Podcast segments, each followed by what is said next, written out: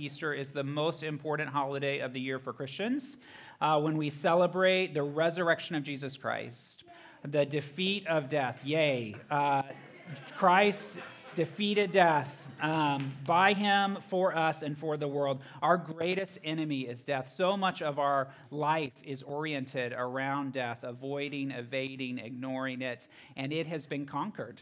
Uh, we don't need to ignore it. We can, he- we can face it head on. Um, because of Jesus' resurrection, all who take up their cross and follow Jesus have the sure promise of eternal life in a renewed world. Uh, we acknowledge the world is not yet renewed, but with Christ's resurrection, the future renewal is now certain. A big thank you to Stephanie Kanugi uh, for creating the art for this week. A cool fact about Stephanie she is a member of the San Francisco Gem and Mineral Society. Uh, she cut these stones herself in the art. Um, here is Stephanie's artist statement. For our Holy Week Easter sermon art, I chose to cut two sedimentary rocks, symbolic of the passing of time and the layered stories that led up to the time of Jesus. The round stone reminded me of the garden tomb and represents the eternal nature of God. The larger slab on which it rests speaks to how the life of Christ came after years of faith and prophecy fulfilled. In his perfect life, lived and sacrificed, we can celebrate, especially during the season of Easter. It's beautiful statement and beautiful art. We've just begun working through the Gospel of John together as a church, and Stephanie's reflection is particularly fitting for today's passage in John chapter 2, because according to John, when Jesus was raised from the dead, the disciples remembered this story specifically. Uh, prior to the resurrection, so much of Jesus' life made little sense uh, to the disciples. Uh, the Gospels don't hide how confused the disciples are throughout Jesus' ministry. They don't really know much of what's going on. And that's because each scene in the Gospels, and really every story that came before in the Bible, taken alone, is like a single line of sediment in those rocks uh, with its own shape and color and texture, its own history and circumstance and experience. And it's not until Jesus' death and resurrection that it all made sense, that it all begins to make sense. And so I'd like for us to take time this morning to read John chapter 2 in light of Easter and ask ourselves what is it about this story in particular, of all stories, that came alive to the disciples when Jesus came alive again on Resurrection Sunday? Tabitha is going to read our scripture this morning from John chapter 2, verses 13 to 22. John 2 13 through 22. The Passover of the Jews was at hand, and Jesus went up to Jerusalem. In the temple, he found those who were settling ox and sheep and pigeons, and the money changers sitting there. And making a whip of cords, he drove them all out of the temple with the sheep and oxen and he poured out the coins on the money changers and overturned their tables. And he told those who sold the pigeons, Take these things away. Do not make my father's house a house of trade. His disciples remembered that it was written, Zeal for your house will consume me. So the Jews said to him, What sign do you show us for doing these things? Jesus answered him, Destroy this temple, and in three days I will raise it up. The Jews then said, It has taken 46 years to build this temple, and will you raise it up in three days? But he was speaking about the temple of his body, and therefore he was raised from the dead. His disciples remembered that he had said this, and they believed the scripture and the word that Jesus had spoken. This is God's word. Thanks, Thanks be to God. God. Dear Father, we are often like the disciples befuddled by Jesus. He comes into our life, uh, he makes wine one week, and then he overturns tables the next.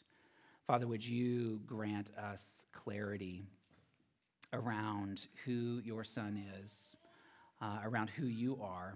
Uh, would you give us faith uh, would you speak to us this morning and open our eyes? We love you. Thank you for loving us. And we pray these things in Jesus' name. Amen. There are two kinds of people in the world uh, people who complain and people who ask to speak to a manager. Maggie and I are definitely just people who complain. Like, if we get bad service at a restaurant, we will go on and on about it and talk about it amongst ourselves. We will never, ever ask to speak with a manager. I don't think I have ever actually uttered those words. Um, and heads up, if you are out with us and you ask to speak with a manager, we might never go out with you again. like, we'll have you over at our house for dinner, but like, we're not gonna risk that discomfort. And then if you make a scene, if you start yelling, if you turn over tables, if you create a whip with the like cloth napkins, like middle school style, like that stings really bad, we will definitely never go out with you again. But we won't tell you directly, we'll just talk about you. Um, maybe you've grown up around the Bible, and so this scene has become normal to you but it's not normal, right? There's a big difference between reading about it and experiencing it.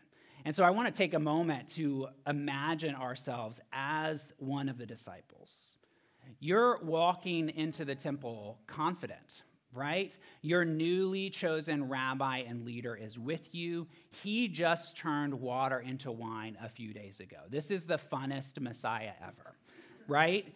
And so you're one of these disciples buzzing off your first week with Jesus, and you walk into the temple. Nothing there is surprising to you. You've been to the temple at Passover before. It's just like it's always been the money changers, the animals, the chaos. Around 100,000 extra people flock to the city of Jerusalem during these major feasts, during Passover. And so, of course, it's crazy. Jesus has been to the temple at Passover before, too. And so, what happened? Why does Jesus go crazy? And I'm wondering if, like me, with you, when you asked to speak with a manager, like, am I beginning to reconsider my decision to leave everything and follow this man, right? What is he doing? What will convince me to stay with him? Well, John tells us in the text two things that led the disciples to believe in Jesus to believe that he was indeed the long foretold Messiah and that he was worth following. And we can see those two clues in verse 17 and 22 when John repeats the phrase, the disciples remembered. He uses that same phrase twice. And so in verse 17, at the end of the first paragraph, John writes, His disciples remembered that it was written, Zeal for your house will consume me. And then in verse 22, John uses the same phrase again John, uh, when therefore, after he was raised from the dead, his disciples remembered that Jesus had said this, and they believed the scripture and the word that Jesus had spoken. And so, verse 17 helps the disciples make sense of Jesus in the moment when the temple cleansing happened. And then, verse 22 helps the disciples later when they're trying to understand Christ's death and resurrection somehow this scene put it together for them. And so maybe this scene will help us too. Let's walk through it. So, first, how did the disciples make sense of Jesus in the moment? What made Jesus so angry? Uh, one commentator calls it legitimate happenings in illegitimate spaces. Legitimate happenings in illegitimate spaces. And so, first, these are legitimate happenings. There's no reason to think that Jesus is upset in principle by people selling sacrificial animals or exchanging currency, even for a fee, even if they're making a little bit of money off of it. And that's because, practically speaking, somebody had to do it. As I said during Passover, many, many thousands of extra Jewish people came to Jerusalem, and they often come from faraway places. And since Passover involved sacrificing healthy animals, uh, bringing them with you on a long journey was completely impractical. And so, more likely, you would bring money and then buy those animals when you got there. Uh, this was also the time of year when adult men paid the temple tax. However, you couldn't just pay in any Roman currency with whatever like province that you came from. It needed to be all the same. And so there were money changers there to exchange whatever local province you were coming from with the right currency so you could pay the tax. Now, of course, there might have been some price gouging, some priests there lining their pockets, uh, making money off of uh, faithful worshipers, but in principle, none of this is illegitimate if done fairly. It all had to be done somewhere. However, for Jesus, the problem was where they were doing it. uh, legitimate happenings in illegitimate spaces. What does Jesus complain? In verse 16, take these things away. Do not make my father's house a house of trade. The temple is for worship, not business. Commerce isn't wrong, but don't do it here. Not in the temple courtyards where people are preparing their hearts to meet God in prayer. And what's more, this area is called the courtyard of the Gentiles. It's actually the only part of the temple complex where non Jews could come and worship. And so there was uh, some sense that the Jews didn't really care about Gentile worship. And so they said, well, who needs this space? We'll just take over their worship space. If you want to feel a tiny bit of Jesus' rage, uh, don't, don't imagine yourself at a restaurant like I mentioned before. Imagine yourself at your father's funeral. You're at your father's funeral, and just outside the service, in the atrium, you discover that one of your friends who's come to support you is recruiting customers. She's set up a table with business cards and free samples. How would you feel in that circumstance? What would you do if one of your friends was doing that? This is your father. If you loved your father, you couldn't stand by. You would step in and say something. You would be angry. Well, the God of Israel is Jesus' father. This is his house. The temple is his father's house, the one place on earth where God comes to meet his people. And so, in the days leading up to this, when he was traveling to Jerusalem, one could imagine Jesus feeling so excited on his way up the hill. He was reciting the Psalm of Ascents, which is what the Jews did as they approached Passover. Psalm 122 1. I was glad when they said to me, Let us go to the house of the Lord. But then he comes to the house of the Lord, and it's a circus with people waiting in lines, bartering with vendors, the sounds and smells of animals. It's awful. Even the simplest conscience would be appalled. Imagine Jesus' conscience. It was too much for him. For the dignity of his father, he had to do something, and he did. When the disciples saw Christ's rage, they were shocked for sure. But John tells us they were also reminded of Psalm 69, a messianic psalm. Psalm 69, verse 9 Zeal for your house has consumed me. This sacred, holy violence was the reaction of a Messiah. This is how Messiahs acted. Zechariah 14, 21 imagines a future in the age of the Messiah when there shall no longer be a traitor in the house of the Lord of hosts on that day. And how will this happen? Through the violent cleansing of the temple. So Malachi 3 talks about the coming of the Lord to the temple. Uh, Malachi 3 1, and the Lord whom you seek will suddenly come to his temple. But it won't be a day of celebration, not at first. For who can endure the day of his coming? Who can stand when he appears? For he is like a refiner's fire and like fuller's soap. That means that the cleansing that he brings will require caustic, harsh solutions. He will sit as a refiner and purifier of silver, and he will purify the sons of Levi, the priests, and refine them like gold and silver until they will bring offerings in righteousness to the Lord. So that then the offering of Judah and Jerusalem will be pleasing to the Lord, as in the days of old and as in former years.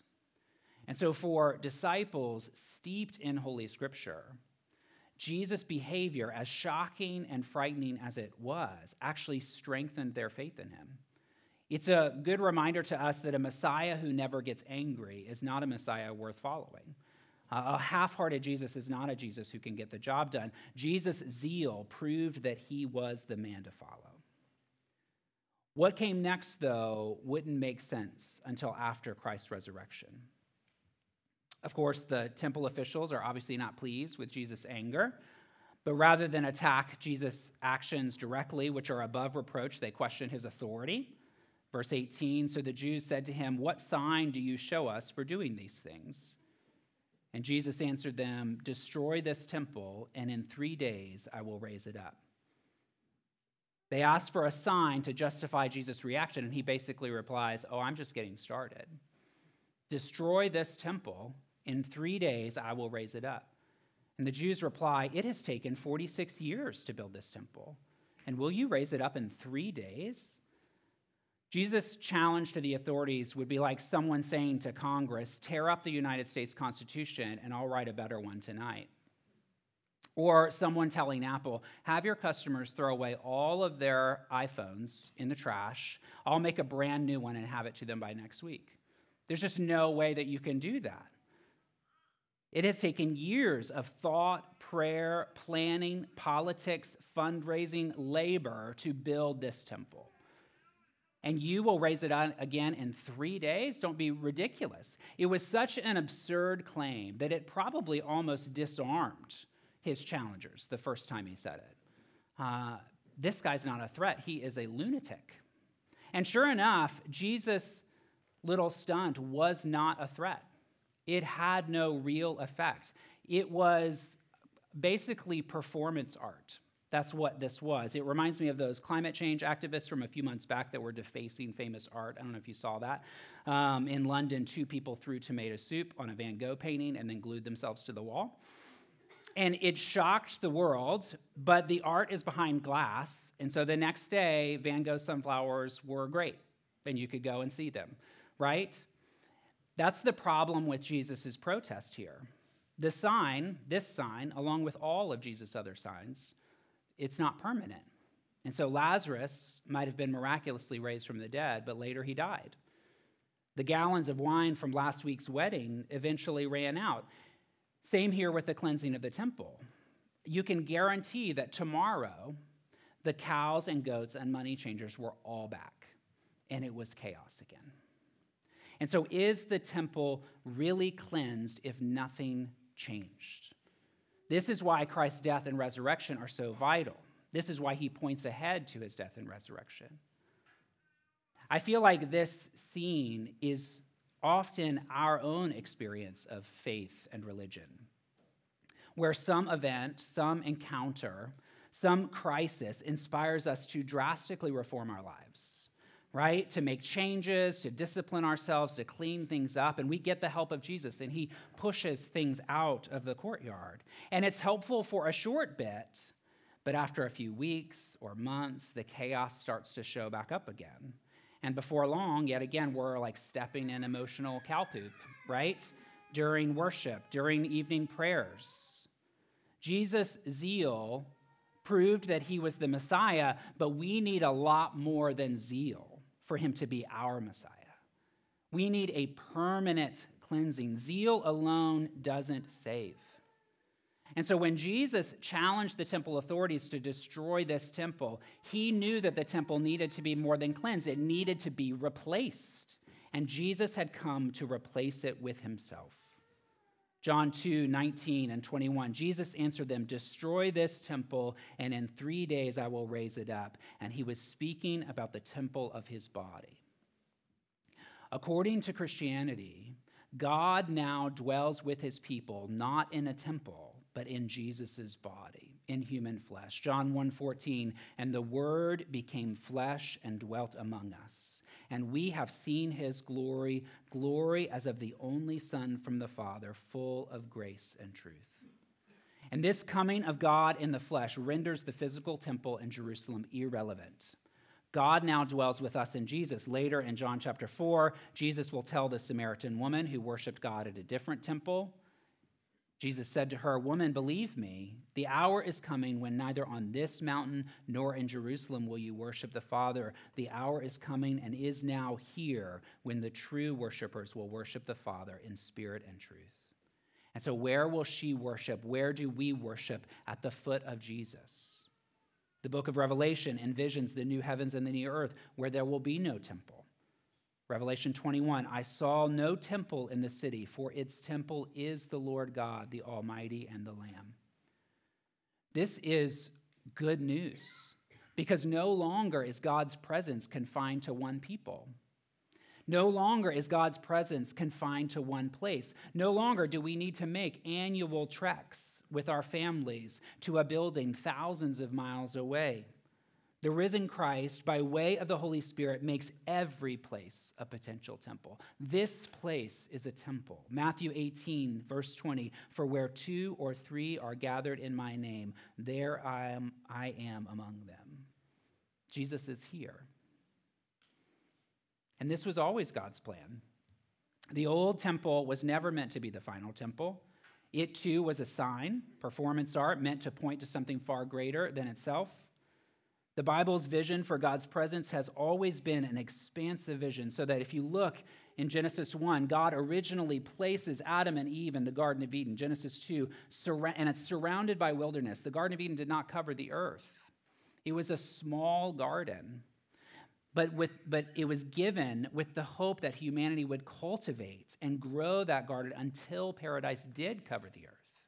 They were to push back the desert until it was no more. But instead of God's presence expanding outward, it, it shrunk because sin reversed God's purpose. Adam let the serpent in, and death encroached inward. And this shrank God's presence on earth since God cannot dwell with sin. He is holy. God gave the old covenant and the, and the old temple to restate God's presence with God's people, but the law, law is powerless to overcome sin's power. Sin continued to win, the temple continued to shrink. Literally, this second temple that Jesus is visiting is smaller than the original temple given to Solomon, significantly smaller. And then by 80, 70, so 40 years after Jesus died and was resurrected, there would be no more temple. And so Judaism now is centered around scripture and not a place because the temple was destroyed by Rome. It was never built again. Now, some of us might say, good riddance to temples, right? We're in full support of Jesus destroying the temple. Temples are superstitious. We much prefer a more generalized, like universal religious experience. And, but why then does Jesus insist on building a new one? Why can't we just get rid of temples altogether? It's actually impossible to get rid of temples. Uh, there has never been a culture without temples, including our own. Even in our quite secular world, temples abound. Uh, next time you walk into Benioff Children's Hospital, like notice the amount of money spent on magnificent pieces of art. This like huge atrium, right? They do nothing to advance modern medicine. How is that not a temple? Right? Take a tour of the new Chase Center. Take a tour of Apple's headquarters, the Infinite Loop. Like, what a name for a space. How is that not a temple? Check out the atrium in your local shopping mall, right? Which draws your attention upwards to the light. Think about Wall Street, Washington, Hollywood. We build temples in our world and in our hearts to wealth, health, power, fame, pleasure, family. We can't live without temples. And each of these temples, just like the Jerusalem temple, is filled with a messy and chaotic courtyard.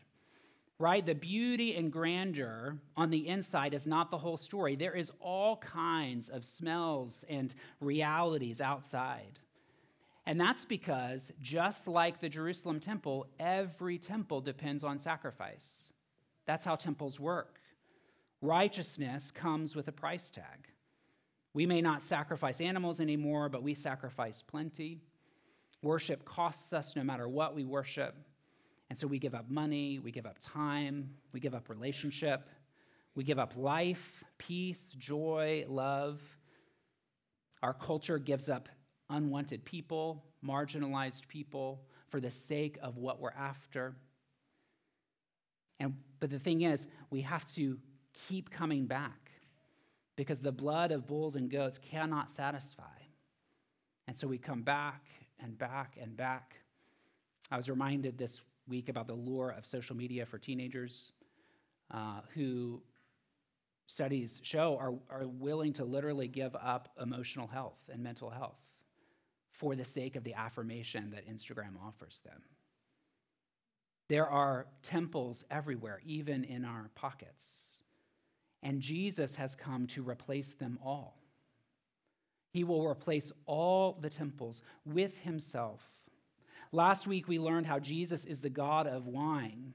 He is the God of everything. He is the God of wealth, health, power, fame, pleasure, family, justice. He is the source of everything we seek.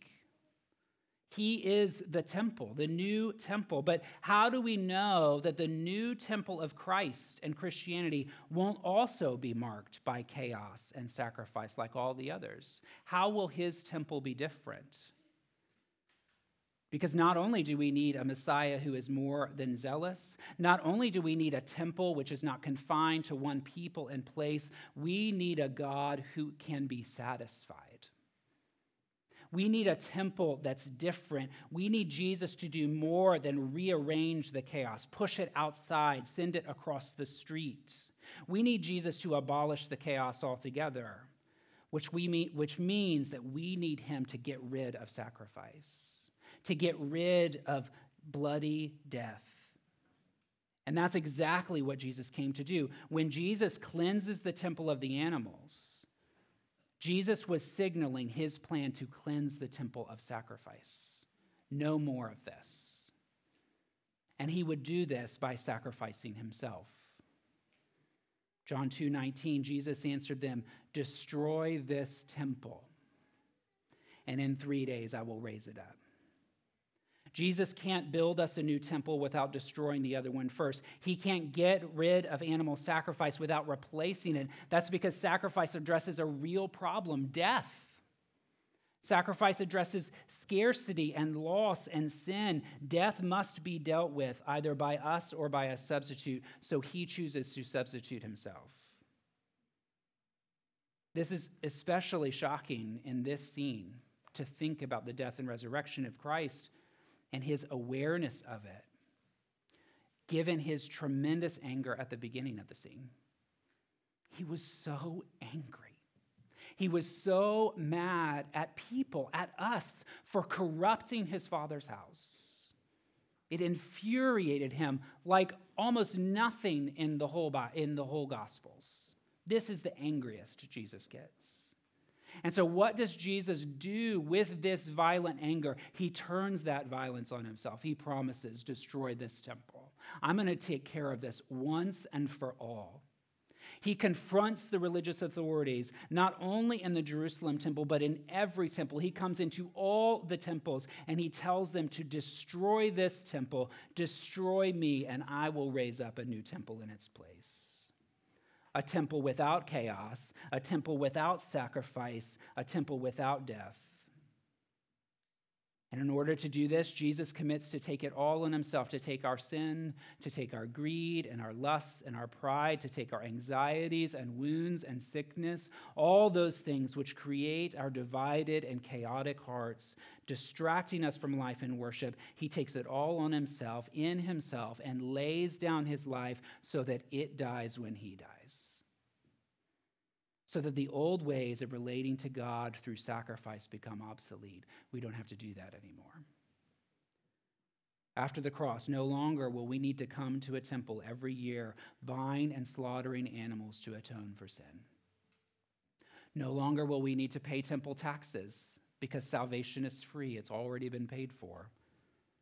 No longer will we need to spend our lives justifying ourselves, making sacrifices to avoid death, appease death, ignore it. Think about it. What temples do you wish you were free of today? What sacrifices are you paying over and over and over again, but it's never enough? Wouldn't you love to live and worship God without fear? What would it look like for death and corruption to be completely removed from your life? Jesus has come to set you free from death and the fear of death. Jesus has come to pay your way. That is what he accomplished on the cross and through his resurrection. His death and resurrection, it's not a one off miracle, it's not just a curiosity. He died according to the scriptures. He was buried and raised from the dead according to the scriptures. It is the pivotal moment in humanity's story when the universal tragedy of death is turned back. And so, worship without sacrifice is now possible. All have sinned against God, and there is nothing we can do to save ourselves. All our sacrifices are not enough. The wages of sin is death, but the gift of God is eternal life in Christ. God sent Christ to be the once for all sacrifice in our place. So that now, after his death and resurrection, you can live freely. We can worship freely without anxiety, without fear, without scarcity. Of course, we do still face death. Each of us, in various ways, is experiencing death and the fear of death in our life. Death is defeated, but it's not dead yet. But after Jesus, death has no teeth because we know that we persist through death. For the Christian, it is simply the moment we pass from this life to the next, to live forever. And if that is the case, all that's left for us is to live life with courage, thankfulness, and joy. Following Easter, that is what we're called to to live life with courage, thankfulness, and joy. Galatians 2:20, I have been crucified with Christ. It is no longer I who live, but Christ who lives in me. And the life I now live in the flesh, I live by faith in the Son of God who loved me and gave himself for me. In Romans 8, Paul says, Who is to condemn? Christ Jesus is the one who died, more than that, who was raised, who is at the right hand of God, who indeed is interceding for us. Who shall separate us from the love of Christ? Shall tribulation or distress or persecution or famine or nakedness or danger or sword? No, in all these things we are more than conquerors through him who loved us. For I am sure that neither death nor life, angels nor rulers, things present nor things to come, powers, height, nor depth, nor anything else in all creation will be able to separate us from the love of God in Christ Jesus our Lord. Why can Paul live so fearlessly? Because Jesus died and was raised.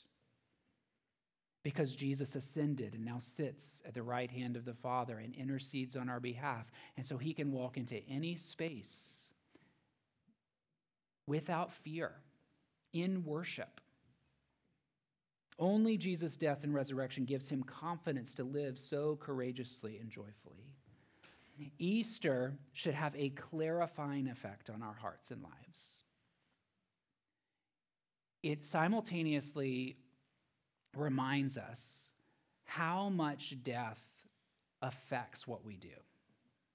Um, I've said this a couple times, but like the, the pandemic, the fear of death totally disrupted the whole world where governments and uh, economies were to- entirely reshaped because of death and the avoidance of death for good reason. All of our lives are shaped by corruption, the avoidance of corruption, appeasing it, trying to extend life more and more. And so we're reminded of that. And then we come to Good Friday and Easter when we realize that we don't need to be afraid anymore. Perfect love drives out fear because fear has to do with condemnation. That's 1 John 4. And we have no more condemnation, and so we can live fearlessly. Like Jesus cleansing the temple, Easter should make room for worship in our hearts, permanent room, because there are, life is forever. There are no more animals, no more sacrifices. If Easter is true and Jesus is alive while death remains dead, if love is perfect and joy is eternal, the space for worship is everywhere. The time for worship is always, in any place, in any setting, in any circumstance, worship is always possible because it's only a matter of time before all will be well. Following the resurrection, the d- disciples must have thought back on this scene and smiled. The temple he built with his death and resurrection is none other than eternal life in him. They thought Jesus was so crazy to claim that he could rebuild the temple building in three days. If only they knew that what Jesus was actually promising to do was to rebuild his body, to rebuild creation to make space for us to live forever. And so, as you reflect, as we reflect, as we celebrate Easter today, what would it be like for you to experience life without fear of death? What would it be like for you to experience life without fear of scarcity, corruption, without fear of judgment? This is the resurrection life Jesus has purchased for us. This is the temple he has built. Come in to the Lord's house and be glad. Let's pray. Dear Father, we are thankful for this story. We're thankful for uh, the humility of the disciples to record this story, um, to always record their doubts and confusions and um, mistakes, and so that we might learn by them, so that we might see ourselves in them and follow their faith.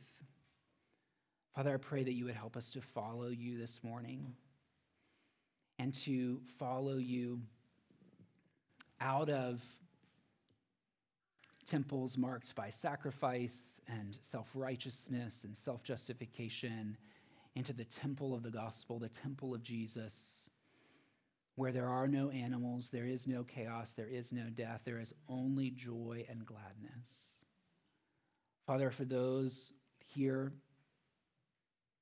who spend life avoiding death, pacifying it, ignoring it, Father, would they find hope in Christ, in his resurrection, that just as he was raised from the dead, so can we if we will find ourselves in him. Father, we love you. We're thankful for this day to celebrate together, for this reminder of Easter and the resurrection of Christ. Would you make space in our hearts today to celebrate it? In Jesus' name, amen.